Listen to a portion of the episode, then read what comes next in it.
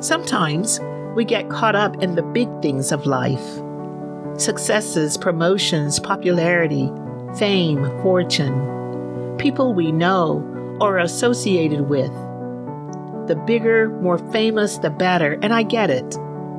One's hard work and efforts should definitely be acknowledged, celebrated, and validated. But our worth should not be measured by such things alone. There is value in small things. Losing five pounds instead of 20, or just making a decision to eat clean or cleaner today. Maybe you didn't come in number one to get the job, but you took the risk, made the effort, learned things about yourself that you never would have known otherwise. So you're not rich or famous and don't have a gazillion friends on social media, but don't kid yourself. Everybody has their fair share of troubles, and the list of people who will sit by your hospital bed or stand with you through a crisis is always small.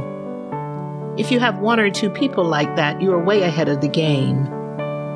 Perhaps no one will call your name today or appreciate all the good that you do. Look yourself in the mirror and call your own name. Pat your own back. Call, text, or email someone you admire and let them know. They'll appreciate it and will likely return the gesture or pass it on. This is how it works. You are amazing.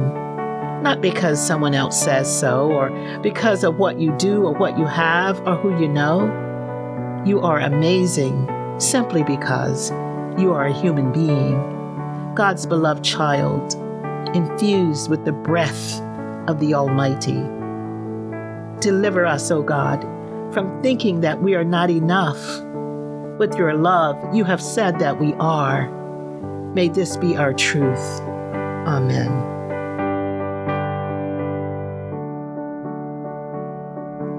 Friends, join us Monday through Friday as we walk together and see where this season takes us. In order to not miss an episode, please subscribe, like, rate, and review on Apple Podcasts, Spotify, or wherever you listen to podcasts. Episodes are also available online at our church website at paumcnyc.org.